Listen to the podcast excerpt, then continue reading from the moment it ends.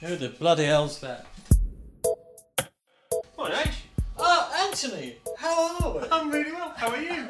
Come on in. I will do, thank you. Did that sound staged? Just a little. No, it's it'll be fine. fine, yeah. I'm going to embrace the whole lounge pant thing next time. I'm going to put my University of New Hampshire lounge pants on. Should indeed.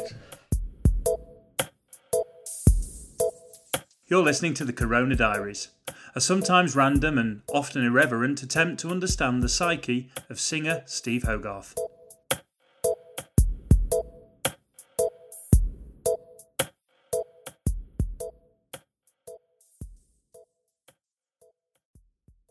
Hello and welcome to chapter 58 of the Corona Diaries. And H and before we start, H and I do a little clap. And we do this as a syncing thing, except we it doesn't never work, so we always giggle about it because it's always like five seconds out. But he's just clapped and the and, and the effort involved in clapping has pretty much wiped him out for the morning. Yeah, I'm totally buggered now. Um, we were just talking because you're you're feeling a little fuzzy, aren't you? Yes, yes, yes. I was. I even I even predicted it on Instagram. I, I did. Uh, I put a post up yesterday about You did? drinking gin, uh, and I went for option C, Yes. which was B, which was A, which was yes. Which yes. was A? Which was gin? Um, and so, and that was all fine and going very well until somebody said, "Why don't we have a nice glass of red?" And I went, "Oh, lovely." And that was a mistake. So that was a turning point. And um, it's fine. It's fine. I don't want the listeners to get the impression that I'm a constantly sloshed. no. Um, No, no, no. I mean, like now you're you're you're recovering. exactly. Constantly Exactly. recovering. That's, constantly recovering. that's better. I think we'll go with that. So, so anyway, you were saying it was a really nice, solid session. Five o'clock start, eleven o'clock finish. Very civilized. That. It was, and, and we had, and eating. We had eating. and eating, so yes. it wasn't just you know getting leathered. Hmm. Um, it was very nice. Was Yeah, very, good. very- in the garden, you know, as you must on the on the warm evenings. God knows we don't get many. We don't. You got to do it. I think you're right. I think you're right.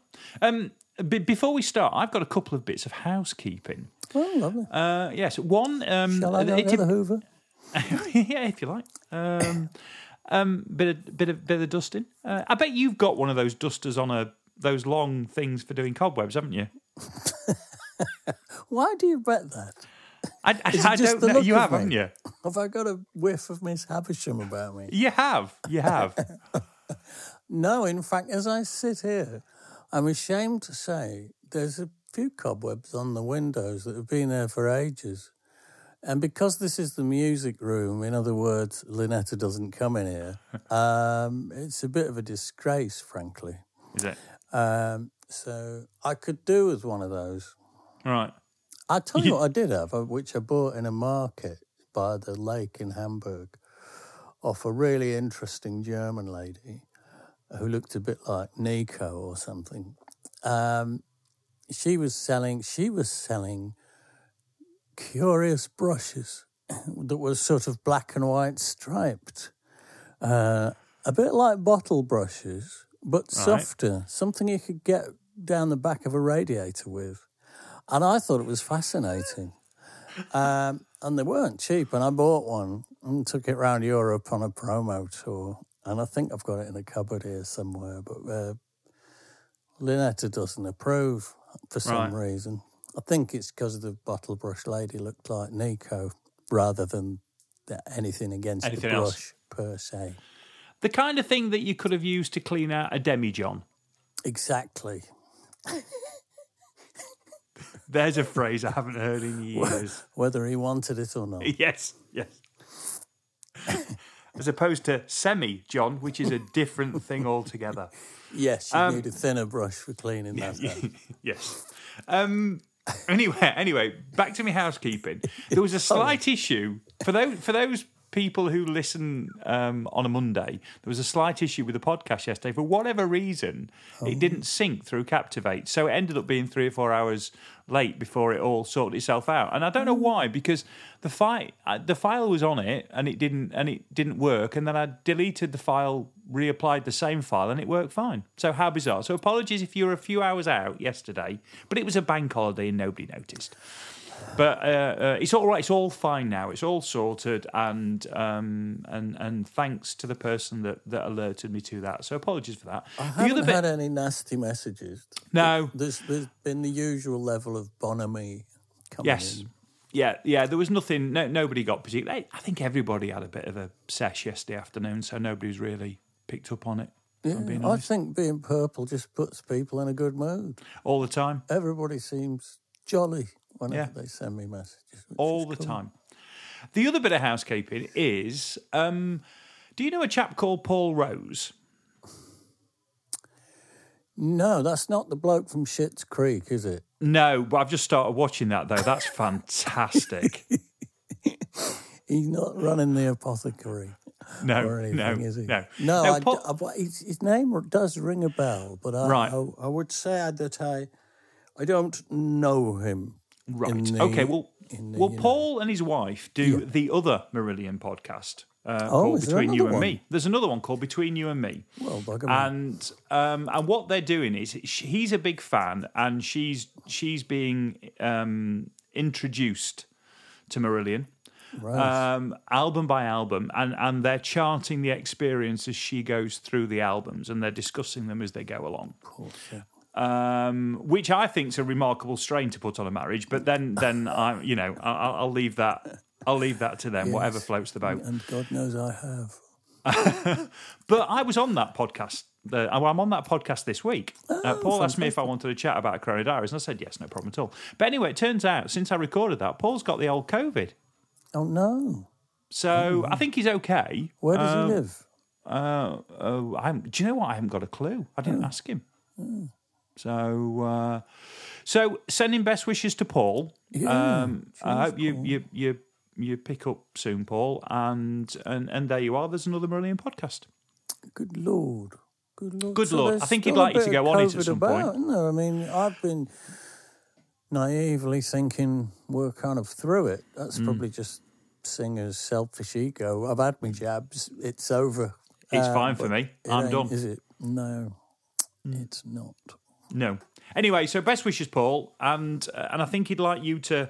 You he, he- at some point he might ask if you if you kind of like to go on uh, Oh, the other right. Marillion podcast. So you'd have to give that some thought. Okay. Um, I but uh, um, but he's a very nice fellow. Had a nice chat with him. Very nice. bedside manner. Yes, indeed. Right. Anyway, um, for fifty eight, Be a good because he- name for a large house in the country, that wouldn't it? Bedside manor. anyway, carry on. anyway, carry on, carry on. Quite like that. oh, it's terrible bedside manner. Oh, Ah, sounds dear. like something in Surrey.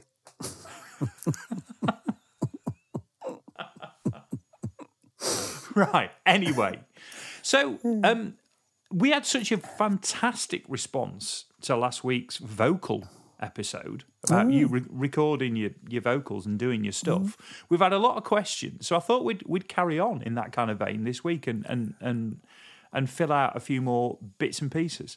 And I've got loads of stuff that come in uh, came in from the purples. So we'll we'll kind of start there. Um, the first thing was Matthew Watson told us that Peter Gabriel records his vocals exactly the same way that you did with Meigs with the uh, speakers and the out of phase. Yeah, I saw that message. and I didn't know that. I didn't know that. Whether that's just, if, if you'll pardon the pun, phase that Peter went through, uh, or whether he still does it that way, who can say? Who can say? Um, I don't know. Next time I'm in a room with him, I'll still be too frightened to ask. Oh, you've got to. You've got to. we we need to know now. So yeah. I was rummaging around in your bat swings, Peter, the other the other day at Real World, and the thought occurred to me. That kind of thing, yes. Yes. Are you out of phase, Peter? um, Jeff Martin, and Jeff Martin's a lovely fella. Jeff Martin um, wants to know what a bus is. Oh God! Well, a bus is um, basically, for want of a better expression, a long piece of a long piece of copper or wire that a great many things are fastened to. so, in a mixing desk, a bus would be. hang on a minute! I've got a I've got a bus in my throat. Bus in you. Damn. Um, It's a bat's wing. It's um, a bus is the sort of thing that can connect lots and lots of channels together, and you can feed things to a bus because they're quite hungry. Um, um, by turning up a knob and sending, so so you could, for instance, have um, a reverb send on a bus. Um, so you could have the input of the reverb connected to that. Um, so that on any of your desk channels, if you've got 30 odd things going on, you know, that are all different inputs, you could turn a knob on that individual channel, feed that signal to the bus, thereby applying reverb to it. Um, I hope that's true, or, uh, or whether I just made all that up and it's bollocks. You, No, you're I- looking, I- you've got that expression that, like I've gone off on one and it's got nothing to do with what a bus is. No, no, no. Big you- red you- thing with lots No. of, with four wheels, obviously as well. And they go round and round And, and Brian Wilson was given to shouting bus at random um, whilst being interviewed at one point. Um, somebody was talking to interviewing him, and he just kept going, bus! Um, who, who knows why? But he, he did. like TFL Tourette's. What? Producers Tourette's. So what's a bus? Is that not one? no, am it- I no, it's mixing no. it? I was going to give an example that was that hopefully was going to help. So Oh. you would in a studio, you'd often put a number of microphones on a drum kit. Hmm. So you- you'd you you'd have over overheads and you'd have a snare and you'd have a kick drum and you maybe would do the the toms as well. And if you if you fed all of those individual channels to a bus, then on one fader you could turn the entire kit up and down, couldn't you? Or Yes, you could add effect to the entire kit. A submix. Yes.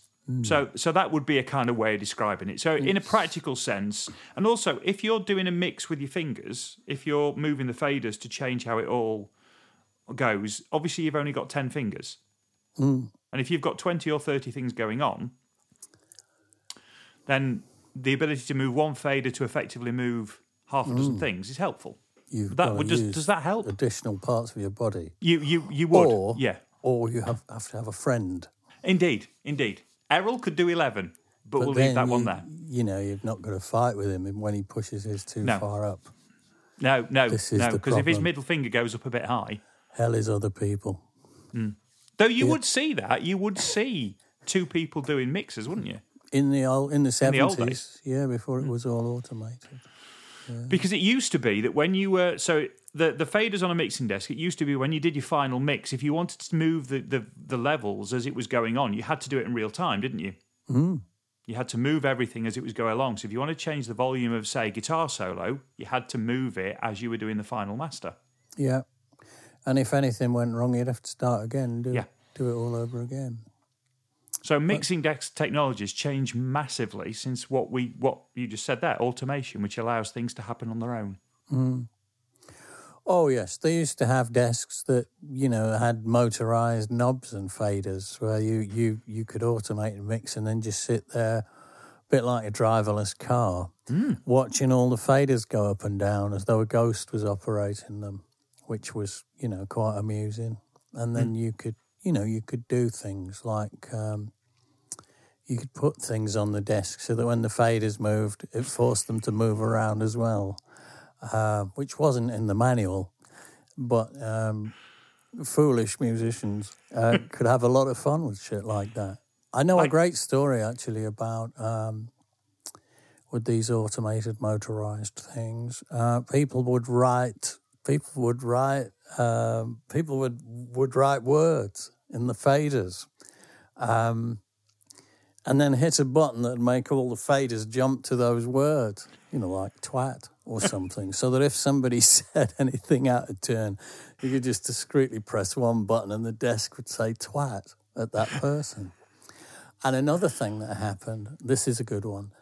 I don't know, I wasn't there, but I, I, it's apocryphal, is that um, when uh, Yes were in the studio working with Trevor Horn, um, they uh, kids came in while Trevor was halfway through a mix and had gone somewhere for a cup of tea, and wrote their names in all of the little push buttons because when you push a button, the light comes on.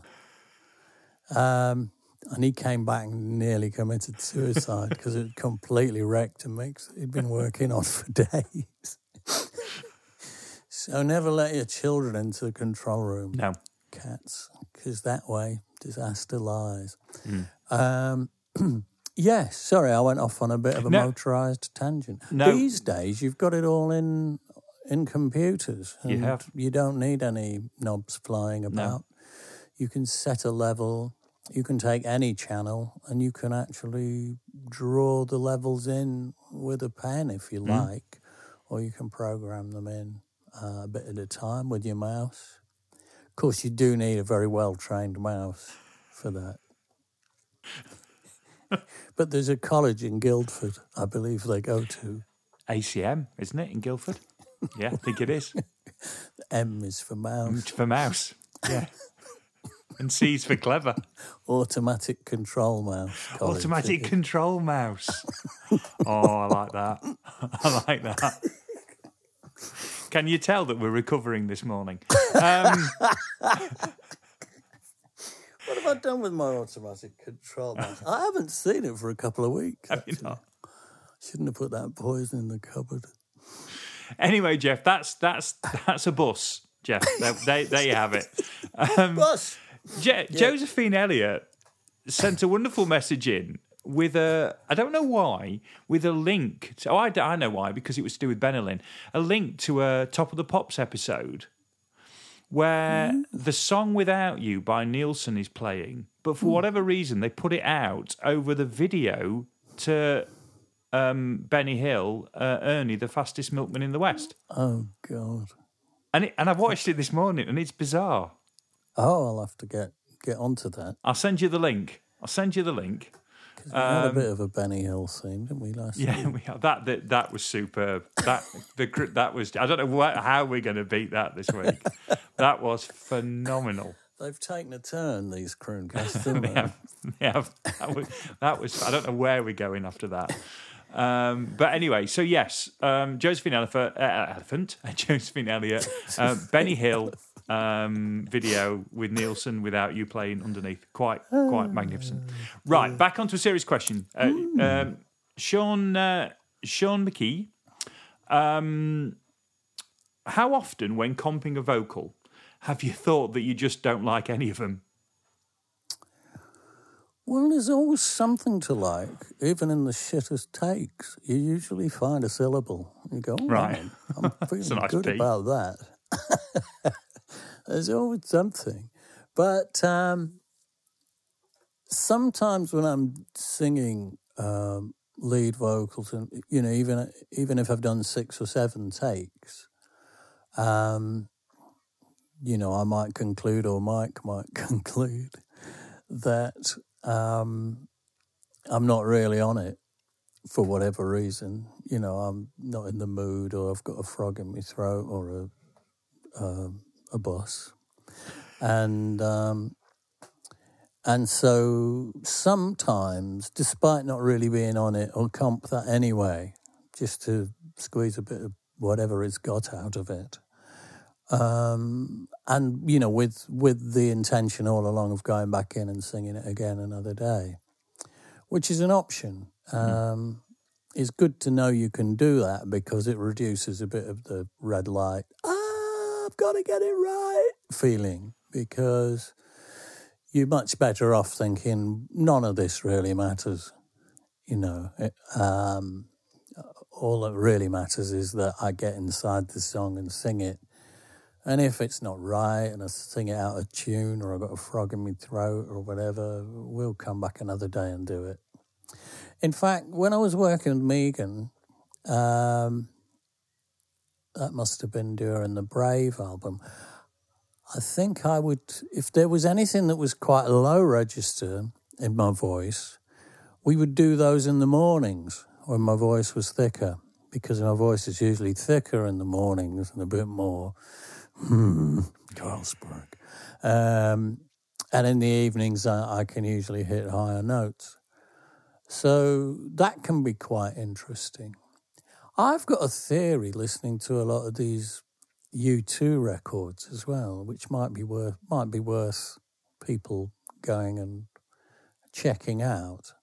Um, I've got a I've got a theory that Bono does really quiet vocals where he's almost whispering, and then does really loud ones where he's screaming his head off, and then cuts between them in the comp. Because if you listen to a lot of those U2 records, there's this mad kind of you don't it doesn't bother you, but it it, it gives it a vibe where it, where certain syllables would be really uh, and and others will be like ah, and and you think could could he actually sing like that, or is it just Brian Eno faffing about and having a good time with the takes? Uh, it's the kind of thing Eno would do. Do you know what I mean? For Yeah. a lap, you know, Yeah. because Just he's a you creative guy, he might think, I wonder what that would sound like. It's a it's a mad thought. And then having done it, thought, you know what, this kind of works. Uh, I wonder if they actually, I don't know if they've done that, but sometimes I listen to U2 records and wonder. Um, so you can, you know, with any technology, you can use it as an instrument in itself. I mean, obviously, there's all that auto tune madness that Cher famously did, and Yeah. Do You Believe in Life After Love, and all of that, where you just reduce the correction time down to zero, and it effectively more or less turns the vo- voice into a synthesizer. Yeah. Um, and people are, you know, use that as become quite fashionable in certain areas. Um, I've, I've never stooped to that, but you know, one day when I've had a drink, who can say? Possibly today.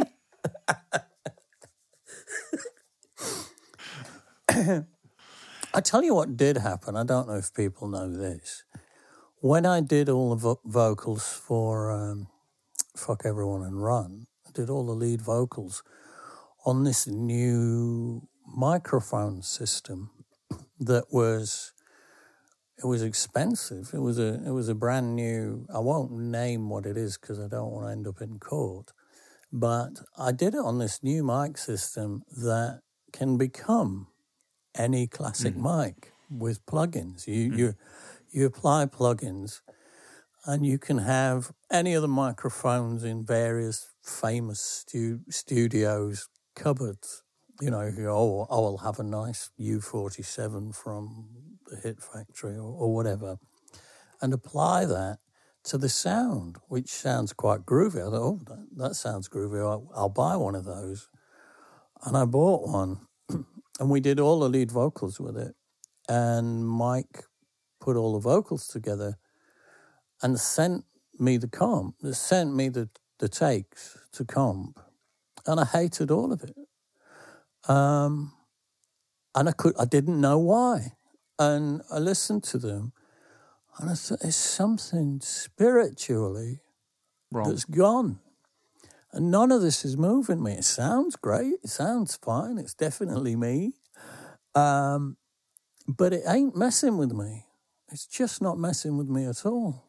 And it should be. You know, um, there should be something in this that, that moves me. And it didn't. Um, and so I had, I had a difficult phone call. I phoned Mike up and said, I want to do it all again. And he went, What? Because that was about two weeks of studio time down the blinking pan. Um, and we went back in and I recorded the, everything again with uh, with the U47, the the the uh, hired in one, the Neumann. And that's that's what happened with the vocals on Fear. So, in answer to your question, you you you can find yourself in a place where you do hate all of it for whatever reason, either either because you weren't very good on the day or because you've taken a irrational dislike to the microphone. That it's funny because guitar modeling, um, whereby you plug into a box and it's meant to sound like any different amplifier, that's been around for a mm. long, long time and has mm. kind of been accepted. The purists still will say to you it doesn't sound the same, and of course it doesn't sound the same, but it's relatively close. And for recording, it really, really works. Mic modeling came a lot, lot later and hasn't. Your, you know, I, I didn't know your example, but hasn't really taken off so for whatever reason, it's not it's not working mm. um, because the technology is theoretically the same. You you you you get in a room, you get all these classic mics, and you you record them and you model that sound, Yeah, and it, and it's theoretically possible.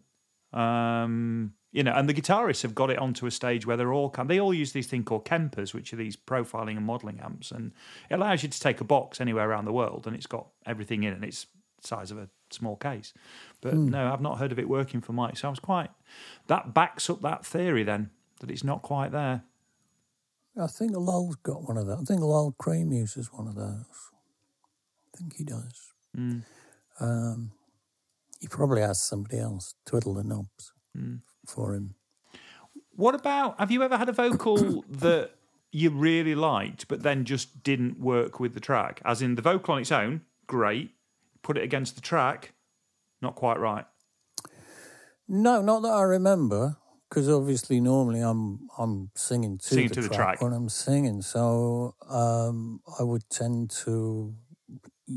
You can't uh, remove yourself from that really, but quite often I'll I'll say to Mike or whoever I'm working with, is does this sound oversung? You know, is it too full on? Is it too dramatic?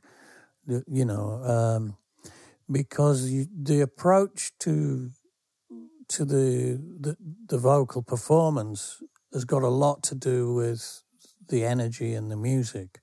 So if you've got a really big track, um, and you're you're really hollering and you know you're really being dramatic, that that can work really well. But if if the if the songs if the track's a bit more delicate and you're doing that, it sounds awful. Um, and sometimes when you're doing it, you need you need to ask who's listening to it. Is this a bit too much? Chris Neil used to say to me when I was when we were doing holidays in Eden, he'd say, uh, "There's a bit too much face on that. Um, I like that. can you can you do it again with slightly less face?" And I would, you know, I think he was referring to just general sort of drama and emoting and putting it on a bit, I suppose. Um, he'd say a bit less space, and I'd, I'd do something that felt slightly blander, and they'd go, "Oh, that's better." Um, so it's really, I'm I'm always happy to receive feedback from whoever's recording. You know, up to a point, up to a point where they go, "You wanker, you can't sing to save your life." That's not necessarily good. No. But um, but no, it's it's it's good if they if they say you know a bit more of this, a bit less of that. No, you know, and and I, I will always say, is this a bit much? You know, and Michael go, no, no, it's sitting in really well. You know, you you, it's happening. But it's nice to be told that sometimes because you can't quite work it out yourself. Um, is the I was going to I was going to say the obvious question, and it does seem too obvious. And I'll, I'm trying not to use the word favourite. Then, is there a vocal take you you're particularly pleased with? If you go back, is the you know anything that you think actually, do you know what? I I really really nailed that because you're going to be your harshest critic, aren't you? So I don't honestly know uh, because I listen to our music so rarely. Um, and I think to answer that question, I'd have to be away from it for quite a long time and then Go go, back back, to to it. And and then that, again, the answer to that question would be coloured by the fact that I'd be able to hear that I was younger. You know, Yeah. I think, oh, it's a bit, you know, my voice was a bit thinner back then, or it was a bit more airy, fairy, or something. Because it's thickened a little bit with time, for the better, I think. But that might be just because that's where I am in my life now. Um, so listening to, you know, vocal performances from 20 odd years ago is almost like listening to a child singing. Um, it's so, you, you feel a little bit, ooh. Um, because I think human beings are very sensitive to the sound of their own voice. You know, quite often, if if you're not used to hearing yourself recorded, you know, mo- that's most people's first reaction to hearing their voice recorded is, oh, oh God, do I sound like that? That never really goes away. No. no, no, no. I mean, in all seriousness, no. Because the thing is, I listen to this every week, and and it takes it took a long time to be able to listen to my own voice. Well, imagine having to listen to yourself singing. Sing, yeah, That's that ups the ante a bit Yeah. more.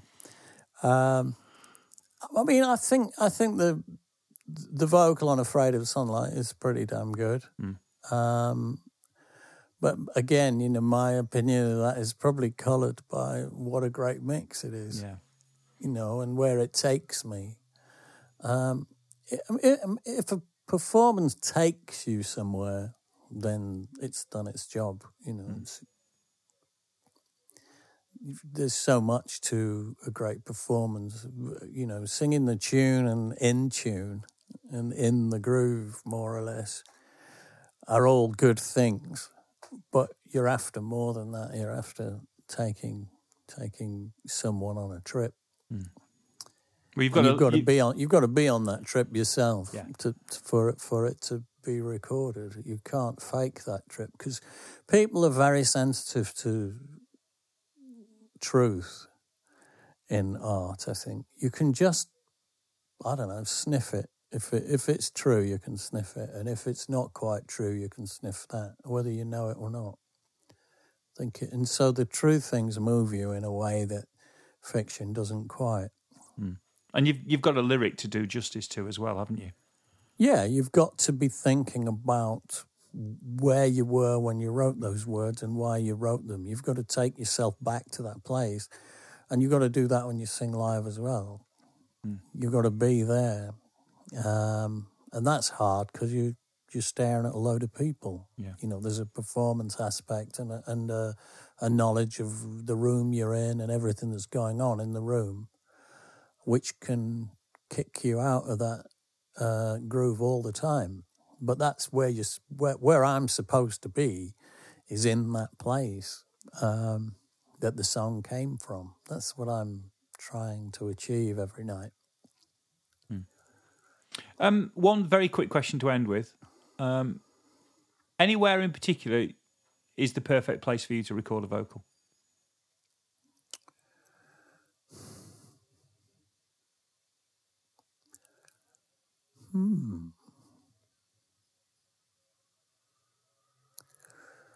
Well, Nassau, Bahamas would be nice, uh, but I That's fair.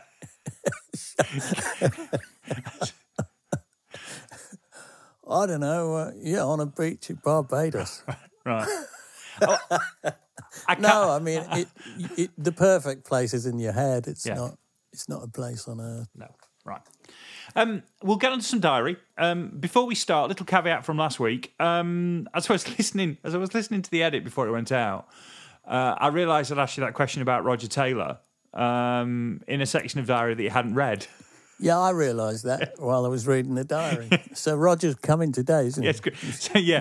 So if you think back to that question about Roger Taylor from last week, the actual diary section's coming today, um, and that that that was me because we occasionally we'll we'll decide depending on the length of the episode, we'll decide on whether we do an extra day in the diary reading or not. Um, so we ended up going with a slightly shorter diary reading last week because of the length of, of the episode. So um, so hence I'd Yeah. prepped for Roger, but Roger didn't Nobody appear. knew how to work that coffee machine, so it was it was quite quite heartening to see him struggling.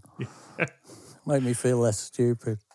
So we'll get to Roger today, along with other stuff. I've got a few questions for afterwards. Um, but where where was that? Where I'm trying to remember where it was. Where was that was was that? in the Russley Hotel in, in Zurich, right. uh, which we always used to. st- It's only a little hotel. We always used to stay in it when when we went and did promo in Switzerland.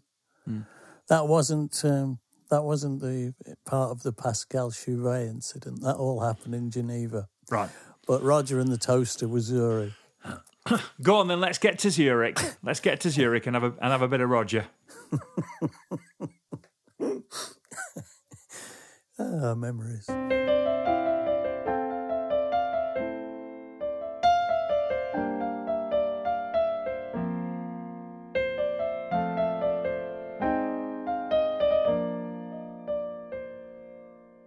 Thursday, 22nd of June. Zurich, day off.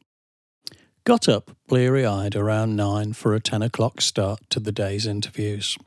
For some reason, the Russley hot water system was suffering from its annual, they tell us, malfunction. So the shower was bracing. I arrived in the breakfast room at 9:55 and tried to remember how to operate their curious coffee machines.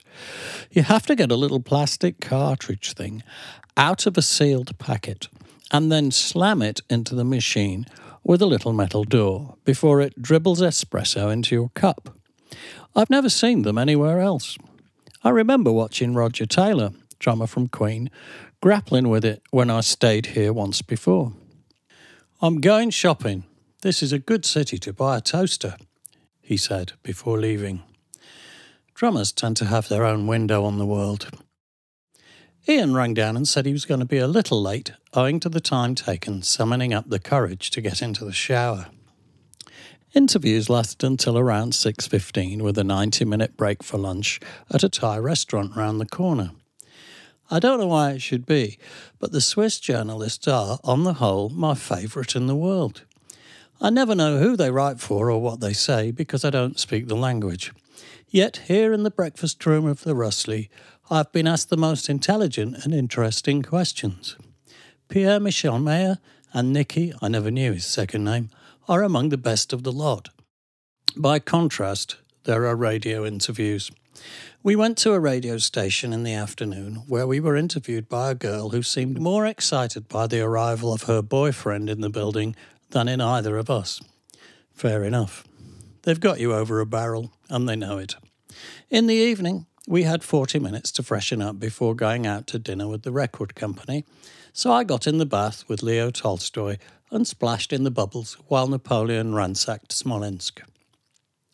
Dinner with the record company lasted until around 12:30. Erwin Bach, the new MD, also known for being Tina Turner's other half, came over and was friendly and pleasant, despite being obviously tired. He could have said the same about me, I guess. It was nice to see the Swiss Record Company again. Old friends Daniela, Minure, who Ian calls Mini Roll, and Peter. After six plus years in the band, I've now been with EMI longer than most of the staff worldwide. It's a funny feeling. I feel a bit like that dog listening to the gramophone on the old His Master's Voice logo. Woof. Announced to Gabby that I will do tomorrow morning's phoners in the bath and went to bed. Friday, 23rd of June, Zurich, Amsterdam. Got up and decided that I wasn't in the mood for being interviewed in the bath. Had a shower and went downstairs for much needed coffee. Gabby and Anne were already in reception. I was handed a phone and poured out my innermost thoughts and feelings into a piece of plastic to someone I have never met at the receiving end. The word prostitute springs to mind, doesn't it? Or Samaritans. Then I went back upstairs to the breakfast room to talk to someone who'd just arrived. Blah, blah, O.J. Simpson, blah, blah, Kurt Cobain, blah, etc. By the time I'd finished, we were already late for our flight to Amsterdam, so I grabbed my things and hurried to Gabby's car, lamenting not having found the time to buy finger cymbals at the music shop round the corner. Zurich's a good place for percussion, as well as toasters. Hurry up and hang about seems to be the catchphrase most relevant to international travel.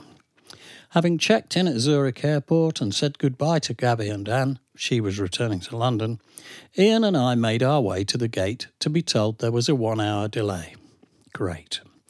Today was to be the only day this week that I had a couple of hours off, during which, of course, I'd been planning to sleep. We bought coffee with a 20 Deutschmark note I found in my top pocket and talked about life, forgetting about the time until our names were called over the PA. We were told off by an airport official who looked like one of those warders in prisoner cell block H, and we hurried onto the plane, only to sit on the stand for another 30 minutes. When we arrived at Schiphol, we waited at the baggage carousel for half an hour before the luggage came through. Jacqueline from EMI had been waiting for well over an hour, but was nonetheless relaxed and happy to see us. We made our way by minibus to the American Hotel, rapidly becoming something of a second home, when Jacqueline broke the news to me that there were two interviews scheduled for this afternoon. This would fill up the gap between arriving at the American and leaving for Arnhem at 5:15. I would have to find somewhere to sleep at the gig. The one hour journey to Arnhem was spent autographing CD sleeves. By the time we arrived at the Luxor Theatre, I felt quite sick as a result of reading and writing for an hour, combined with general tiredness and the movement of the bus. Yuck. Soundcheck was lengthy and troublesome, and therefore nerve wracking. Tonight's show is going out live on the radio. Mark isn't with us, so I'm covering the keyboard parts and I was depending on a run through of the set at soundcheck. The monitor engineer wasn't up to the job in hand, and everything kept changing in between loud bangs and crackles. After an initial attempt at a sound check, it was decided that certain items of equipment must be replaced before we could continue. So we hung around for another hour and tried again. This time was better, and we managed to more or less sort things out before the doors were opened. Bert from EMI was to take us out to a Japanese restaurant for dinner. I declined, opting for an hour on the dressing room couch. It was my only hope. I dozed for a while, listening to the noises in the street down below and to the coming and going of theatre staff who unfortunately needed to pass through the dressing room to gain access to an office. Nonetheless, an hour of relative stillness can make all the difference, and I felt better for it chatted to the Dutch fan club people on the stairs at the side of stage. I was getting tense vibes from the opening act, which I interpreted as some sort of resentment over their sound and sound check, or lack of it. It's the old story, I'm afraid. In all the shows I've played with this band, there has never, to my knowledge, been an incident where we or our crew have deliberately sabotaged the opening act's chances of being judged fairly. But on occasions like these, when the stage crew are substandard and there are equipment problems, we will naturally attend to our own problems in the time available, and the opening act will have to work with whatever is left. I remember only too well that it feels deliberate and unfair. Stage time was one in the morning. The show was enthusiastically received by the crowd, better than we deserved under the circumstances. The equipment problems continued due to the supplied stage crew not knowing their arse from a jack socket, and the keyboard player seemed to be malfunctioning somewhat due to insufficient rehearsal, nerves, exhaustion, and having to sing at the same time. The crowd, transfixed and grinning with pleasure, still continued to stare up at me as though I had the whole thing under control. We really do get away with murder. Thank you, thank you, Arnhem. After the show, Steve R and I were interviewed by a DJ on the balcony. This entailed walking us through the crowd like a pair of boxers, flanked by large security chaps who were there not to protect us, for we were in no danger whatsoever, but to make sure we arrived at the other end. We would probably have got chatting to someone otherwise. Back in the dressing room, it was like Paddington Station, so I decided not to shower, just to pack my things and get ready to leave. It was already three, and we still had to drive back to Amsterdam. Arrived back at the American hotel around four in the morning and got in the bath. Got to bed around 4.20. Phew. Saturday, 24th of June. Amsterdam to Birmingham. Got up at 10:30 and went downstairs to the restaurant cafe for a light breakfast and coffee. It was a lovely day outside. The sun was shining on the trams and canals and the people cycling and walking by. What a pity we couldn't have taken a late afternoon flight and spent Saturday here. Birmingham in the rain doesn't really pack much appeal compared to Amsterdam in the sunshine. I spent a day alone here in the sun after the Paradiso show last year. I want to do it again. Oh well. Chatted to Ian and Tim, who had joined me for coffee, before going upstairs to pack and leave for Schiphol Airport. Maybe I should see if I can rent an apartment at gate D3. Spent the flight to Birmingham writing this diary. The trouble with a journal like this is that its upkeep fills in the few spare holes in a frantic life when I could really do with the time to relax. I suppose it keeps me out of trouble. At Birmingham, we were met at the terminal by a limo which took us to the Hyatt Hotel, posh American mirror glass high rise, unfriendly receptionist, friendly cleaners. It wasn't raining after all, so I dropped my bags and went for a Saturday afternoon walk. I'd never really got my teeth into Birmingham, so I thought this was a good chance to suss out the shops. I was pleasantly surprised. During the course of the afternoon, I found an optician who can put new lenses in my American sunglasses, a clothes shop full of great t shirts and jackets, too dear at the moment, but nice to know about, a good little record store in the Piccadilly Arcade, reminiscent of London Piccadilly's Burlington Arcade, where I bought the current Radiohead, Elastica, and Björk CDs, and a flower stall where I bought a bunch of chrysanthemums and freesias. Yeah.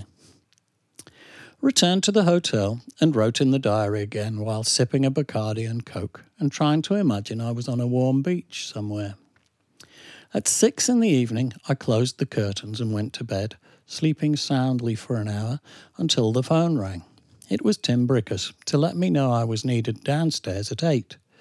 Got up, ordered a club sandwich from room service, 11 quid, showered, ate the sandwich, and then made my way down in the glass lift, which offers the nearest experience to jumping off a high building without the sudden stop at the bottom. We were driven the short journey to Exposure, a rock club festooned with posters of our forthcoming album. Oh dear. I suppose there was a time, a long time ago, when I might have been excited by all this. Lately, I just feel like a car dealer in these situations. We were seated at a trestle table while people filed past getting CD sleeves, pictures, t shirts, and parts of their bodies signed. Quite a lot of them had previously spoken to me after shows and treated me more like an old chum than someone they were a fan of. It was a bit of a relief and diffused much of the stupidity of the situation. People kept offering to buy me drinks. I had to keep explaining that I was getting drinks for nothing from the bar and that it's the thought that counts. Nonetheless, they bought me them anyway. Sweethearts. After we had signed all there was to sign, I hung around chatting to anyone who wanted to chat, and we later moved on to another rock club, the name of which escapes me. One thing is for sure we don't belong in these places. I can't really take this culture seriously. You might say I'm missing the point, that it's all just a bit of fun anyway, which is fair enough. But then it's not my idea of fun either. I'm sure the kids also know we don't belong here. Not belonging, it's that age old feeling. The thing about not fitting in is that it's okay if you can find an alternative subculture of people who don't fit in in the same way, hence the phenomenon of the cult. But then not fitting into a cult causes us the same worries as not fitting into society as a whole. Shut up, Steve. You're wandering again. I sat in the shadows talking to Rory and Kathy, who had been at the other place as well. I wasn't very good company and eventually accepted their offer of a lift back to the Hyatt. Tim Brickus, the consummate professional, materialised from the discreet distance where he'd been keeping an eye on me and accompanied us back. Staggered to bed, wondering once again why I'd stayed up so late.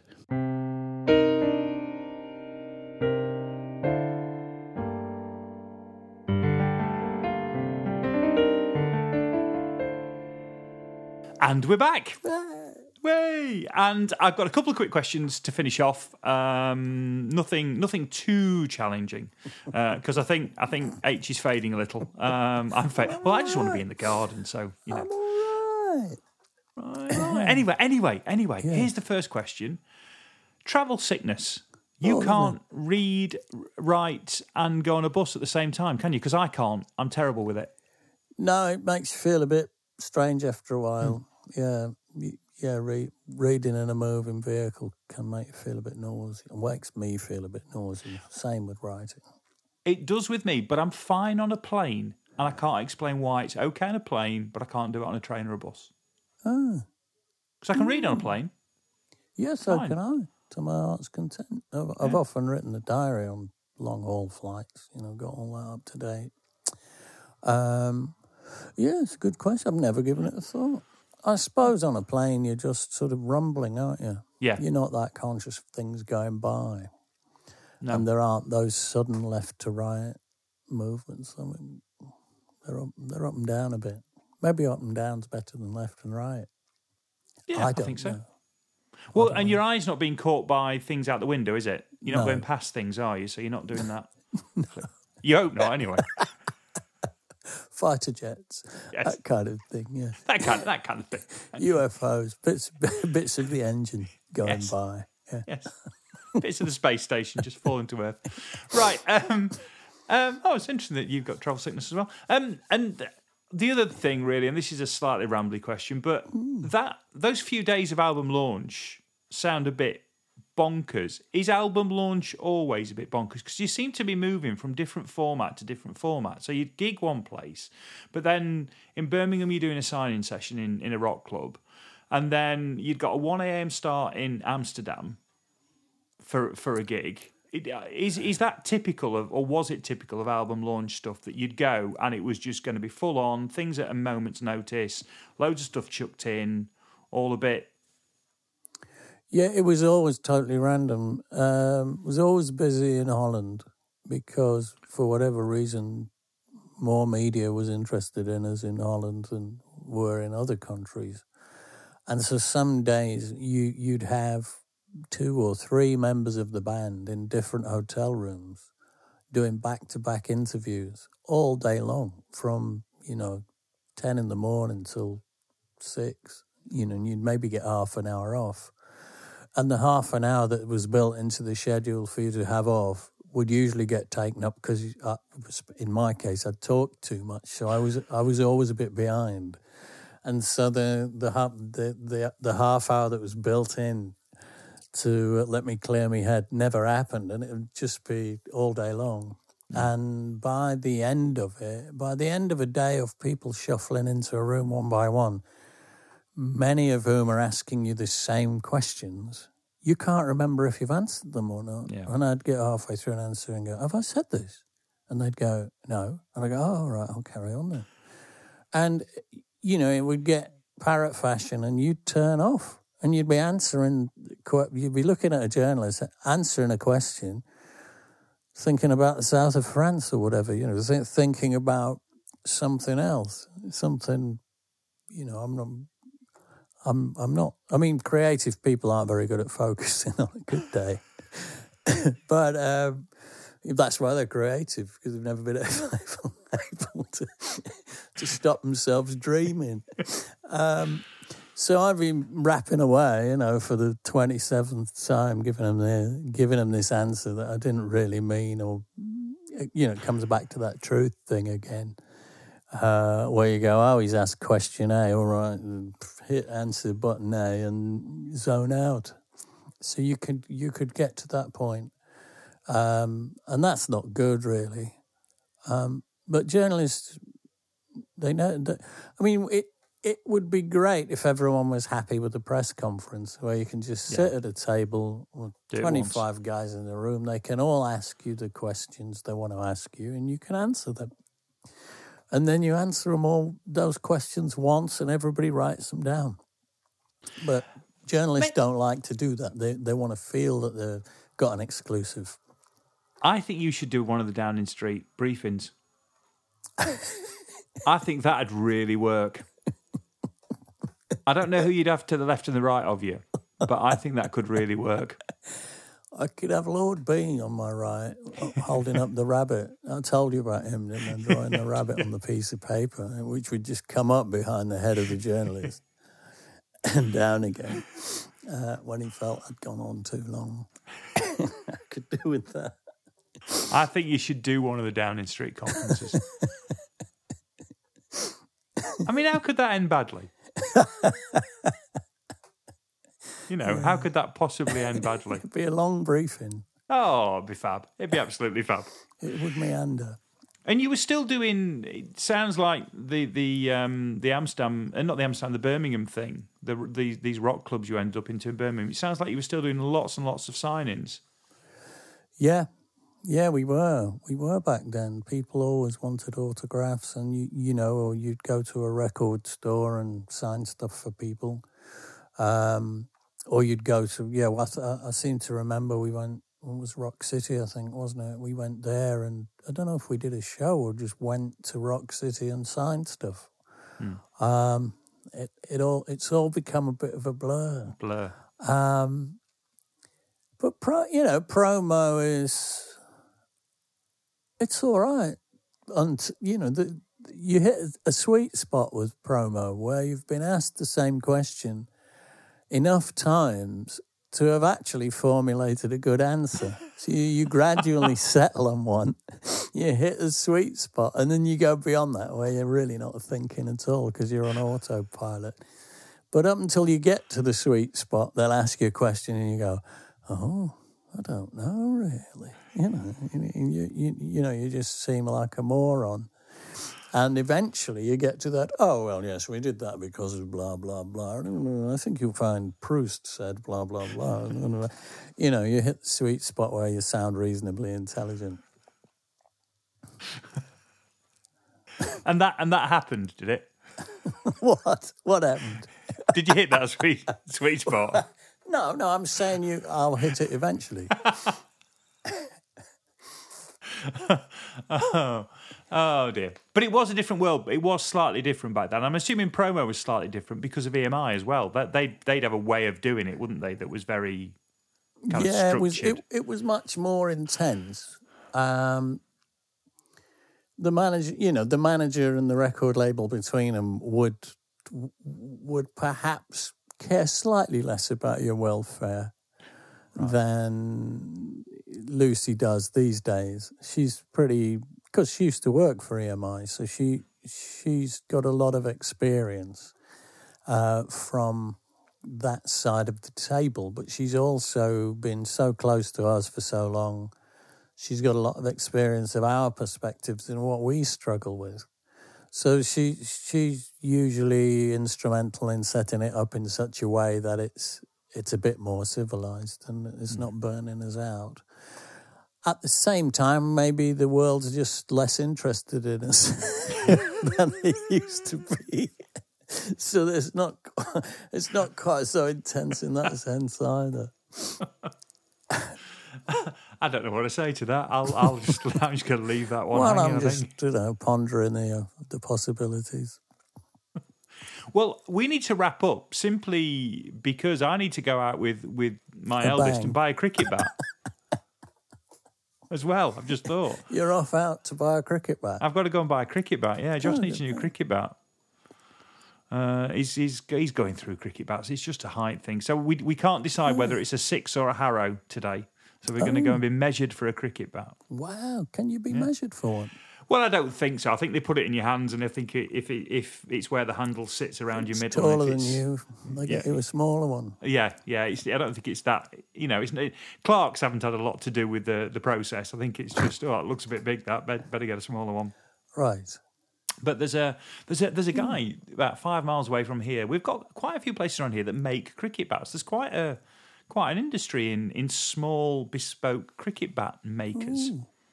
So we're going to Jedi Cricket, which is near here, and uh, and we'll go and and we'll go and get a new bat. If they've got any rejects, nick one and I'll fill it full of switches. Switches. I've always meant to ask. Do you, do you have you ever played cricket? Because you do have a fascination with the cricket bat, don't you? Is it a, is it a spinal tap fascination? Well, I live on a village green and there's cricket every Saturday. Uh, and at the end of the season each summer, they have a village idiots match. And I, I play in the idiots match. And I'm absolutely beyond, so far beyond crap, it's not true. Uh, and it's quite a relaxed cricket match and usually involves people standing fielding with, with a drink in their hand. And I've played in about three or four times now, and every time, without exception, I've nearly had to go to hospital.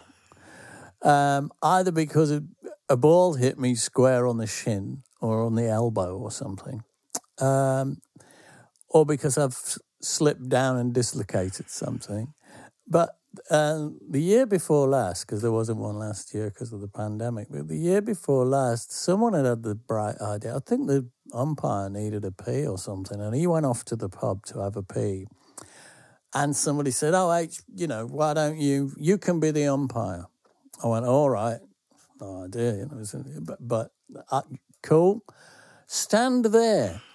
So I had to stand at whatever it is, square off or whatever they call it, um, which was dangerously close to the batsman, and quite a burly chap who's got a bit of bit of a um, competitive spirit who lives across the green, David. Um, he hit this ball really hard, uh, which travelled from him to me faster than I could think, and and and and hit the gin and tonic that I had in my hand. Oh, I was all covered in splinters of glass and blood. Um, and all the ladies of the village were running across uh, to help and, you know, uh, pat, check I was all right. So I was surrounded by the ladies, which was all right.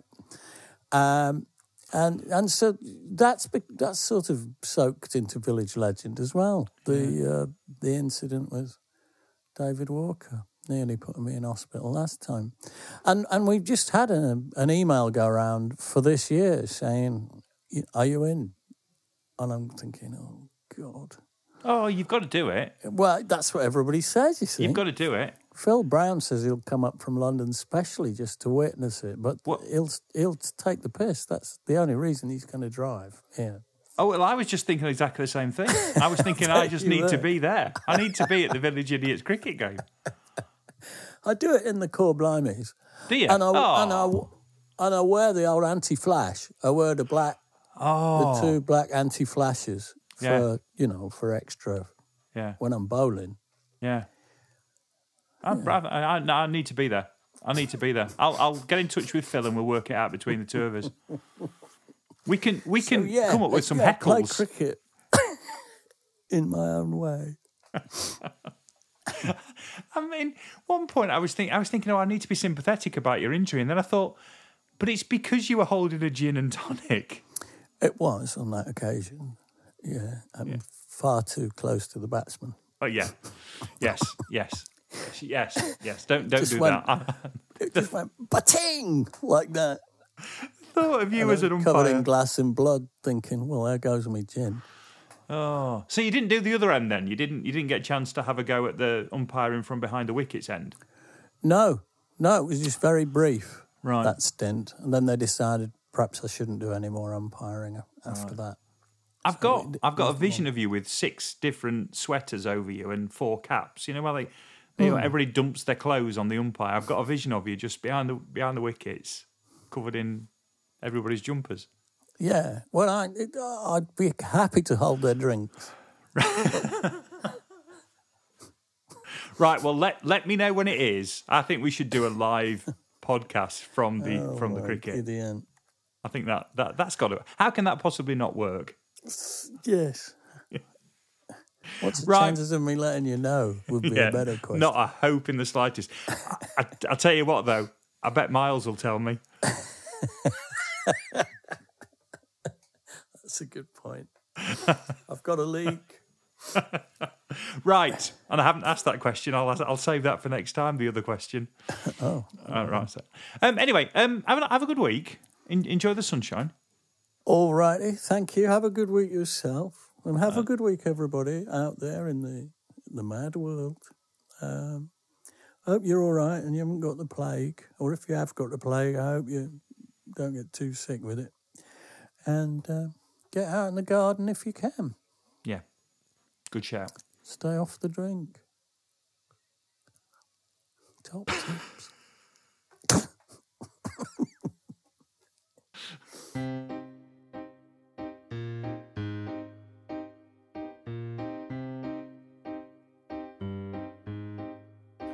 I don't like cricket.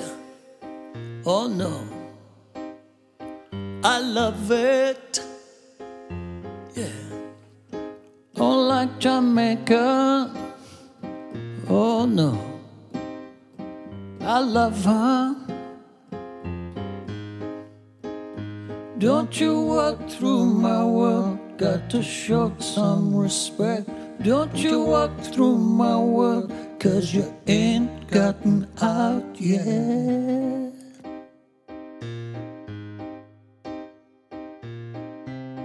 Thank you, Yvonne Van Veen. Merci beaucoup. Martin Saint-Onge. And someone who calls himself Dark Morning, Dark Morning. I don't like dark morning. I love him. Oh, yeah.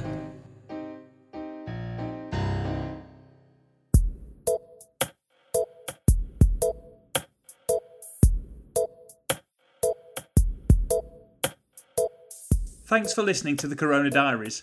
It featured Steve Hogarth with the insights and me, Ant Short, with the questions. If you enjoyed the podcast, please consider subscribing and maybe leaving a review as this will help others find it. You could even share with other like minded souls, should the mood take you. This has been an A Short Stories production.